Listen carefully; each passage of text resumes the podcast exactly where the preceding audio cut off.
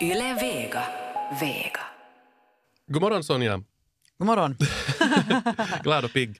Jag kan redan nu avslöja att idag kommer vi att tala lite om tid och tidsanvändning. Och jag funderar på det här att vi gjorde ju en gång i Efter nio TV ett sånt litet test med dig och din tidsanvändning för att du ville få bukt med det att du ofta är sen. Mm. Min tidsoptimism. Ja, och jag kommer inte nu exakt ihåg hur det riktigt det gick, men har, det, har du blivit bättre nu sen dess? No, man blir ju på ett väldigt eh, tydligt sätt medveten om, om sitt beteende när man, man, man för dagbok över det i flera dagar och hur det påverkar alla som jag jobbar med. Så när man för sådana diskussioner, alltså nu, nu, nu blir man väldigt medveten och nu skulle man ju vara ett pisshuvud, förlåt, om man skulle fortsätta på samma sätt. Så att nu, nu, nu, nu, nu har det ju en inverkan. Mm. Och avslutningsvis tänkte jag bara berätta åt våra lyssnare att Sonja var sen idag. Ska du nu förstöra det här också?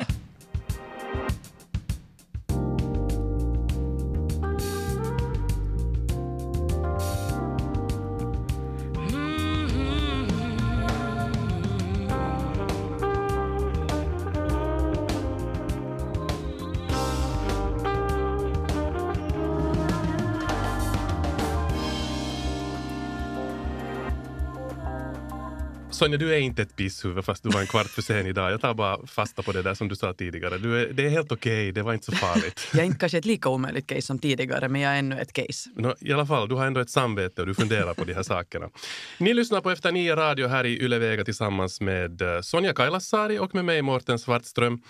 Och de flesta kanske vet vid det här laget vad det här programmet går ut på. Vi har alltså en gäst som har blivit utmanad att under en viss tidsperiod, vanligtvis en vecka, att göra någonting med eller i sitt liv, vanligtvis en förändring mot det bättre av något slag för att eventuellt bli upplyst, komma till en insikt eller kanske få en uppenbarelse, för att nu säga det så där högtidligt. Och religiöst, ja. nästan. Vår gäst idag som utmanas är ofta försenad och säger sig vara en obotlig tidsoptimist. Hon skulle nu vilja få kontroll över sin tidsanvändning.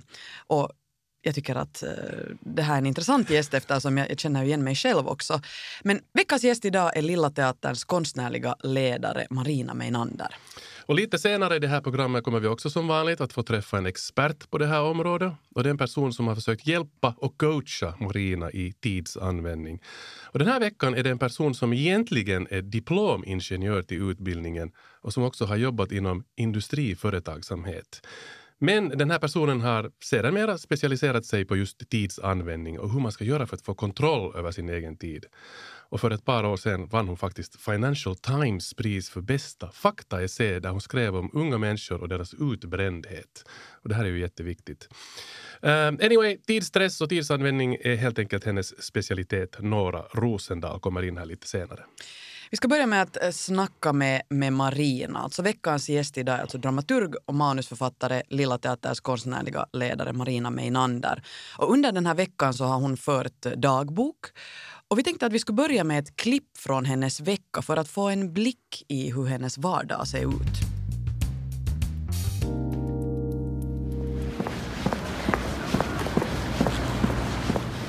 Fan, nu sket det sig.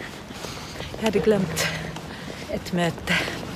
Jag känner mig ibland som jag skulle vara i den här Momos värld.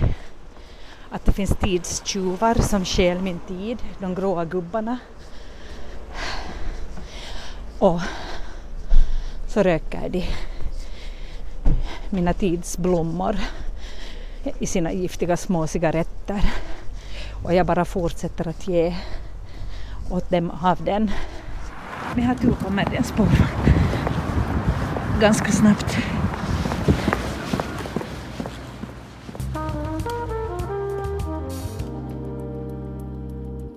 Hjärtligt välkommen Lilla Teaterns konstnärliga ledare Marina Meinander. Tack. Härligt att du som manusförfattare och dramaturg direkt, direkt hittar paralleller till, till en pjäs eller till en bok, Momo, kampen om tiden av, av den tyska författaren Michael Ende, som också har skrivit den oändliga historien. Mm. Um, det var kanske inte så svårt att, att förstå varför du ville anta den här utmaningen när man lyssnar på det här klippet, men, men berätta lite om, om bakgrunden till din tidsoptimism. Uh, jag tror att jag är en människa som har ganska mycket energi och, och, och jag vill jättemycket saker och jag blir jättelätt entusiasmerad och, och vill få till stånd saker och vill förverkliga mina idéer. Och, och det där, emellanåt så lyckas det att göra det ganska snabbt. Jag, jag, jag har ett exempel som um, är att när jag gick i Teaterhögskolan så skulle vi skriva en pjäs till Teater i Jurka. Och det var meningen att vi då själva skulle sätta upp den här pjäsen.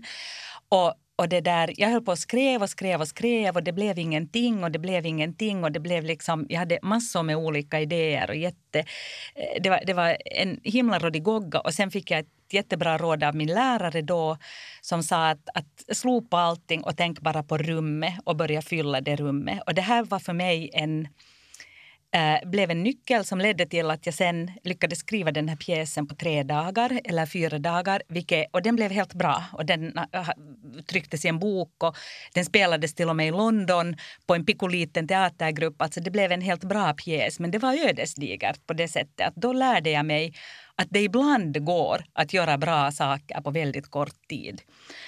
Och, och det här är lite som en drog.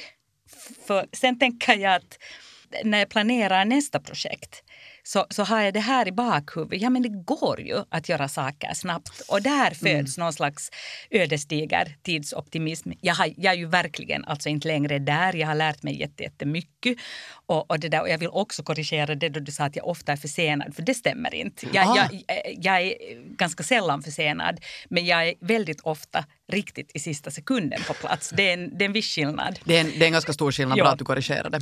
Men är du en sån här person som lämnar saker och ting till sista minuten då? Ja. För du, just för att du har lärt dig att det går. Jag lämnar det nog ofta till sista minuten. Eh, men jag tänker att det, det, finns liksom så många olika saker. Det är inte så lätt att svara på det här så här på, på i hasten. Men jag tänker att det finns saker som är äh, som är nödvändiga att göra genast, men som kanske inte är så viktiga. Men de måste göras genast och de gör jag genast. Sen finns det massor med saker som är viktiga att göra i mitt jobb, men som inte behöver göras precis just nu akut. Och, och det där, när kalendern är full med saker så då blir de här viktiga men inte akuta sakerna ogjorda.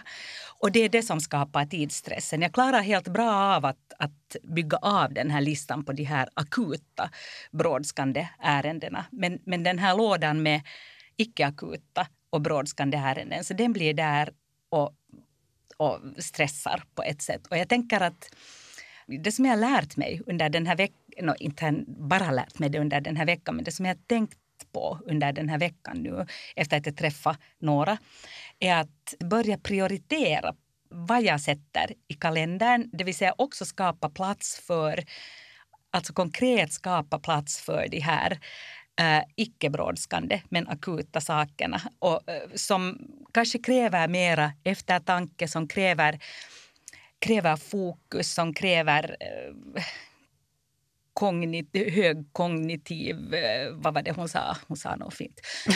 hon får berätta senare. Ja, får berätta senare. Ja, eh, och, och jag kan märka att bara det att jag redan nu har satt in i min kalender, jag har ju, ingenting har ju förstås ändrats under den här veckan, men bara det att jag redan nu har satt in i min kalender för nästa vecka stunder där jag vet, jag kallar det fokustid, så gör att jag just nu känner mig som att det kanske går att få kontroll på det här eh, korthuset som ständigt håller på och rasar och jag springer undan liksom, och försöker att inte hamna under det, om mm. ni förstår bilden. Mm. Absolut. Men du har ju ett utmanande arbete. Det är både kreativa processer och så är det mycket konkreta saker. Och, och, och som du sa, just bollar där någonstans mellan det. Ja. Men om vi tänker på den här utmaningsveckan så, så kan du beskriva lite mer hur den såg ut? No, det började så att jag skickade screendampar av min kalender åt Nora. Och jag visste ju redan då, alltså det, det, är inte så länge sedan vi kom överens om att jag skulle göra den här utmaningen. Och jag visste ju redan då att, att det här är kört. Det kommer inte att bli till någonting för att min kalender ser ut som den gör. Jag har jättemycket möten inbokat i den. Och, och, och det där. Eh, men jag har gjort några små saker som jag har gjort på basis av de råd som jag fick av Nora. En var det att jag har förkortat längden på möten. Jag hade till exempel ett möte på måndagen som skulle, jag hade satt in två timmar för det men eh, för att det brukar bli ett möte där vi där vi också samtalar och umgås och lite sådär börjar prata om ditt och datt och filosofera, vilket är jätteviktigt emellanåt. Men nu visste jag att den, under den här veckan så måste jag prioritera bort det. Och så halverade jag tiden för mm. det mötet. Vi klarade det på en timme och skötte det som skulle skötas. Och sen fanns det tid att göra nästa möte efter det och få det kött som skulle skötas. Så det skapar ju ett lugn. Det som det kostade var ju förstås det att, att nu hann vi inte förbättra världen och, och, och prata om konsten och livet. Mm. Men det får vi sen ta och göra en annan gång. Jag tänkte just det att man kanske ändå i slutändan får tid till det vid något skede. Men att nu när man, man sen prioriterar, prioriterar ja. det här så då, då, då blir det på helt ett annat sätt effektivt. Och sen, sen en annan sak som, som jag eh, på något sätt har gått omkring och tänkt på ganska mycket efter mitt samtal. Jag, jag tycker att hon sa en sak som som klingar bra hos mig eller som finner genklang i mig. Och det är det att hon säger att tiden är ändå konstant som vi har. Men det som inte är konstant är vår energinivå. Och och att vi kan lära oss att jobba med eh, lära oss att bygga upp vår dag på det sättet att vi maximerar energin och ser till att vi får tid att vila huvudet så att vi sen igen kan få, få energi. Att vi liksom är noga med att, att göra saker som skapar energi vid rätt stunder av dagen. Hon föreslog till exempel att man slutar arbetsdagen med att göra någonting som ger en energi innan man sen far hem och stänger av arbetsjaget. Så att man, kommer, så att man inte kommer hem och är urlakad utan man har gjort någonting som man vet att gör en glad och, och stark. Och så stänger man av arbetsdagen efter det.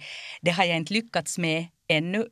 Fast jag tycker så mycket om mitt jobb så jag är ganska ofta stark och glad efter, mm. efter en arbetsdag. Men, men, det där, men jag tycker att den där tanken insikten om att ta hand om den egna energin är jätteviktig. Också när man börjar en arbetsdag så är det viktigt att fundera på att vad är det som ger åt mig en bra skjuts in i den här dagen. Och då tänker jag att det är två saker. Det ena är att, att verkligen tillåta sig själv att tänka.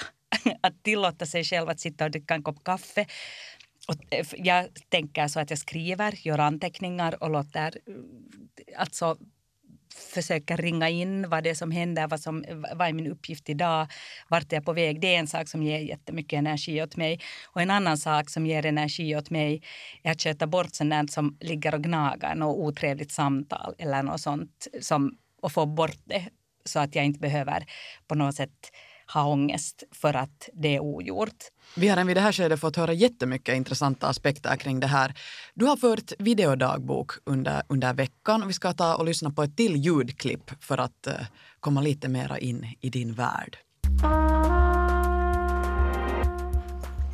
Det är måndag morgon. Jag är ute med hunden. Rania, kom vi går här genom skogen. Mm. Jag är lite efter tidtabellen. Det är för att det var fest igår kväll. Teaterbranschens galamiddag för att skådespelarutbildningen fyllde 110 år. Och nu på morgonen ska det vara möte. Och det här är den veckan då jag ska försöka se hur det påverkar mig att mentalt revoltera mot känslan av att det är bråttom. Det ändrar inte faktum att det faktiskt är lite bråttom men, men kanske, kanske bara med att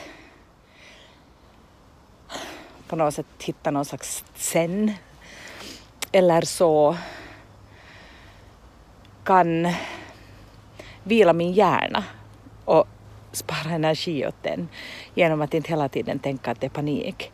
Det här är någonting min man är jättebra på och det irriterar mig till vansinne att han är så bra på det. För att när han tar det jättelugnt så blir jag alltid den som stressar. Men nu tänker jag ta det lugnt själv. Uh, trots att jag kanske uh, just nu inte alls skulle ha någon orsak att ta det lugnt. Så det är lite självbedrägeri. Men det är ganska skönt att börja morgonen så här i en skog. Tillsammans med sin hund och sin kaffekopp.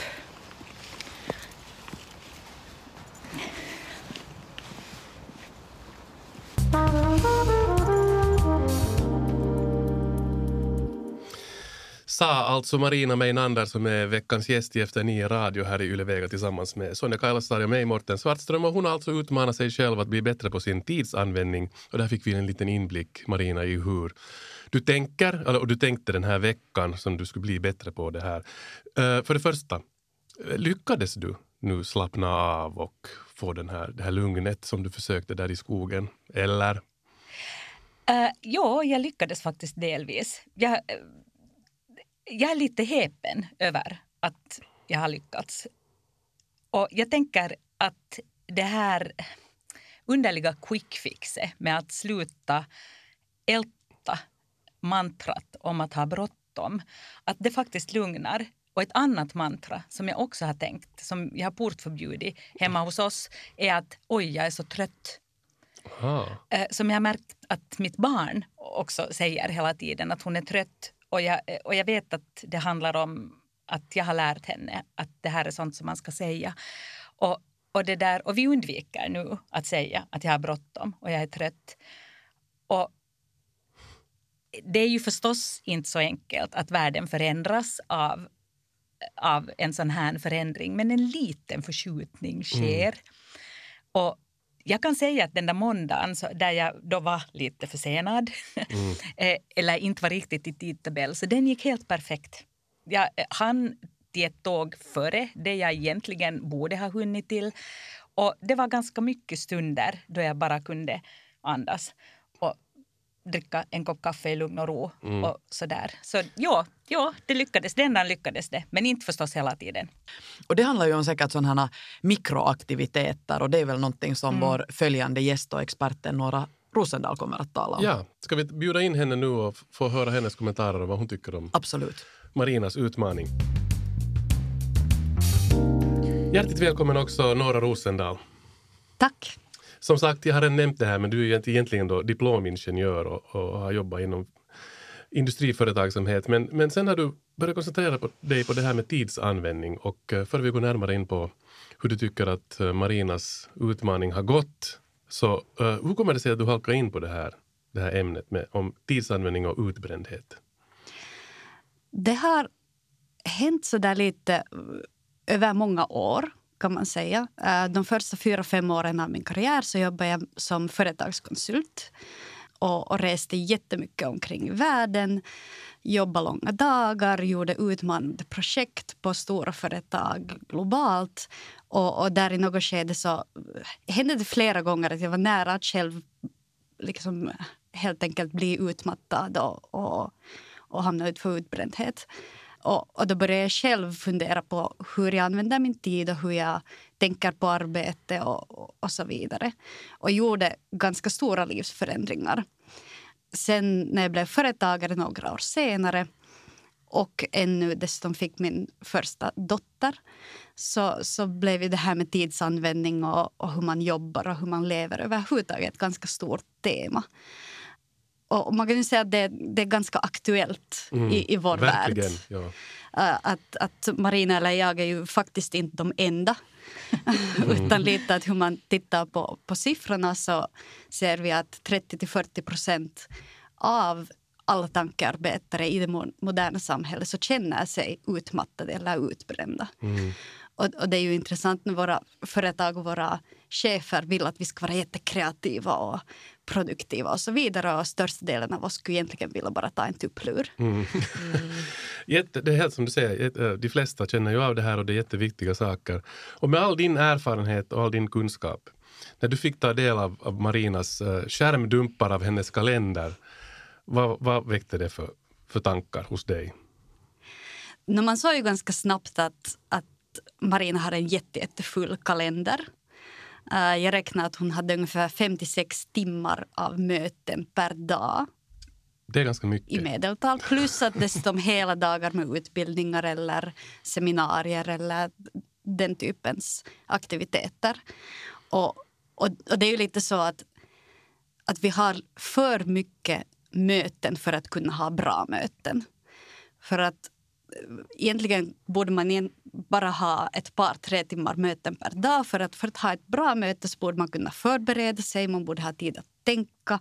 Man borde ha tid att faktiskt göra de action points som kommer ut ur det där mötet. Men att om man, har, om man fyller sin dag med fem, sex timmar möten så är det egentligen bara möten och att gå från ett möte till ett annat som man hinner med. Mm.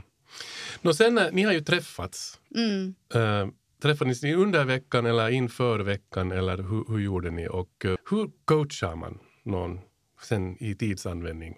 Var börjar man? No, det börjar ju från att förstå vem den här människan är. Um, hur den här människan själv tänker på sin tidsanvändning och tänker på sitt arbete. Och också att vad den där själva rollen kräver. Och det som man nog ser från Marina är helt tydligt det att hon njuter av sitt jobb. Um, hon, Vilket är ju en bra sak. Absolut. Och hon upplever att det är meningsfullt och hon tycks vara jättebra dessutom på det som hon gör. Mm. Um, men att sen är hon ju offer för just det här med att, att kalendern är full, massor med möten upplever hela tiden att det är bråttom, man har inte tid att göra det som är viktigt. Um, och, och, och dessutom också kanske mer en intern faktor som kom ut från vår diskussion är att, att eftersom hon njuter av sitt jobb och får en kick ut av det som hon gör um, så har det blivit lite av ett beroende. Mm. När du berättade till exempel om det här just med att, att du gjorde på helt ett par dagar en pjäs som visades i London så, så leder det ju till att man extrapolerar från det att jag kan alltid jobba på det här mm. sättet. Mm. Och, och eftersom det var en så stor framgång så, så upplever du att allting borde alltid fungera så där. Så, så man fortsätter att, att vara lite av en tidsoptimist. Och, och upplever att man måste säga ja och man måste göra allting och man måste alltid vara anträffbar. Man måste ta deadliner som är lite för ambitiösa. Och, och Marina sa också att hon upplever ibland att om hon skulle ta tid för att bara tänka så skulle hon skolka. Att hon skulle se liksom att andra, andra upplever att hon skolkar och gör inte sitt jobb mm. ordentligt. Men att egentligen så till Marinas jobb som är jättekonstnärligt och kreativt så skulle det kräva mycket mer sån tid som inte är egentligen insatt i kalendern och bokad. Utan mer sån här kreativ tid att tänka, reflektera och bara sitta och låta tankarna flöda och kanske skriva. Och, och människor som gör sånt så att säga, kognitivt högkomplext arbete så borde ha just den typen av tid insatt i kalendern. Och det brukar jag själv göra. Att man bokar två, tre timmar några gånger per vecka. Och, och faktiskt har det då spikat in att ingen kan komma dit och sätta in ett möte. Mm. Och helt konkret Marina så, så, så skapar du en sån här tid som du sen kallar för fokustid som ja. du från och med nästa vecka kommer att ta i användning. Ja. ja så berätta konkret, hur, ser det, hur gör man? Hur ser det ut? Måste se ut på något ja, sätt. Var, var, var, sätter man det och hur mycket? Och, och, och? No, jag, eh, eh, några, några förklarar för mig kognitivt högkomplexa arbete. Det vill säga arbete som kräver att hjärnan högpresterar på något plan och liksom klarar av Alltså det här var en jättestor aha-upplevelse för vi har, vi har i vår organisation ganska mycket möten på, på förmiddagen. Men nu har jag bokat alla de förmiddagar där vi inte har möten, alltså fasta möten inom organisationen. Så, så har jag bokat i min kalender att det här är min fokustid. Vad jag sen gör under den tiden så det återstår att se. Men jag tänker mig att, att det jag gör är att jag skriver något som jag kallar morgonsidor. Alltså morgonsidor är egentligen det att jag tänker på papper och, och skriver det som spottar för i mun. Att jag inte styr mina tankar utan att jag bejakar alla intellektuella impulser och alla andra impulser som kommer och håller på och skriver. Skriver, skriver, skriver tills, och för hand för det här är ett sätt för mig att få kontakt med någon slags kreativitet och kanske också någon slags undermedvetande. Och också ett sätt, jag menar det låter nu jättehögtidligt, det är också ett sätt att bara få bort e, en, en sån här morgonsidestext, alltså jag har gjort det i många år men jag har aldrig bara satt in det i kalendern, det är det som är skillnaden. Men en sån här morgonsidestext kan vara allt från, från att jag skri- börja med att skriva listor som, som jag bara måste få bort ur mitt huvud på alla saker som jag ska göra och kom ihåg att köpa mjölk. Och, alltså högt och lågt. Men sen så småningom så utvecklas den där texten till att börja handla om någonting som på riktigt kanske är relevant idag. Och sen när jag, då när jag själv har perioder när jag får skriva, alltså göra konstnärligt arbete, så är det ofta så att den där texten sen övergår till, så småningom märker jag att i den där morgonsidestexten så, så börjar jag sen tänka på min pjäs eller tänka på min regi eller så här.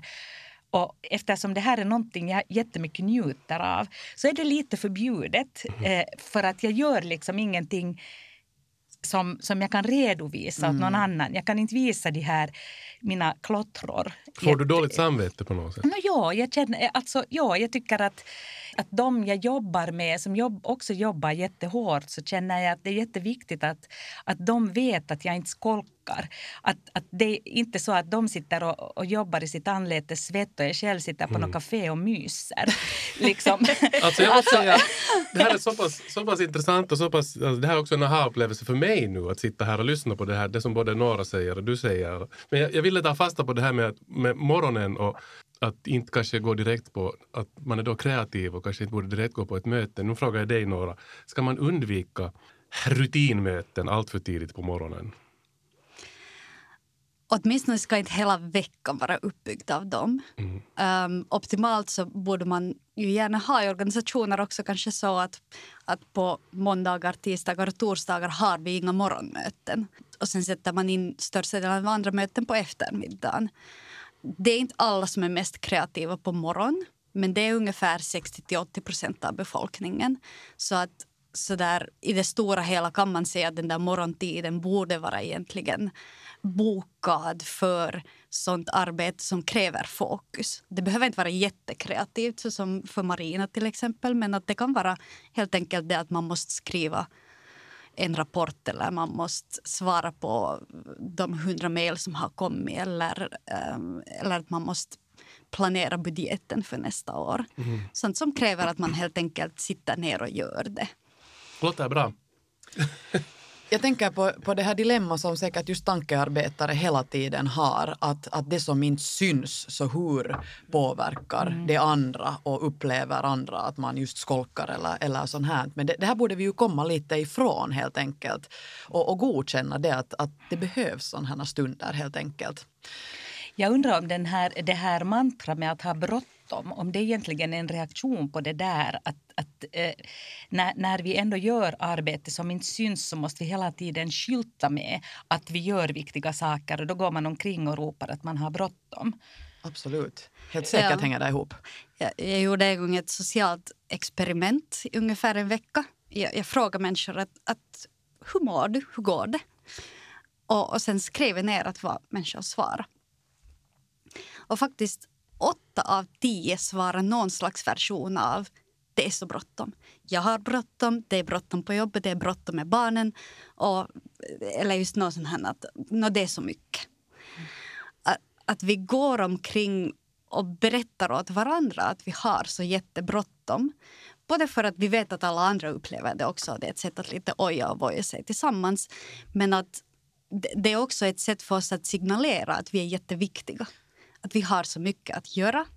Andra människor vill ta del av, av eh, vår kalender och, och, och vå- våra prestationer. Det är också ett mantra som självförverkligar sig själv. så att säga. Att ju mer vi ser att vi har bråttom, desto mer jobbar vi upp oss i en viss stress och har ännu mer bråttom. Vi verkar fortfarande vara också ganska eh, beroende av eller påverkade av vad vi tänker att andra tänker om oss. Och det är ju också känns som en, en tanke som man också borde, borde släppa. Mm.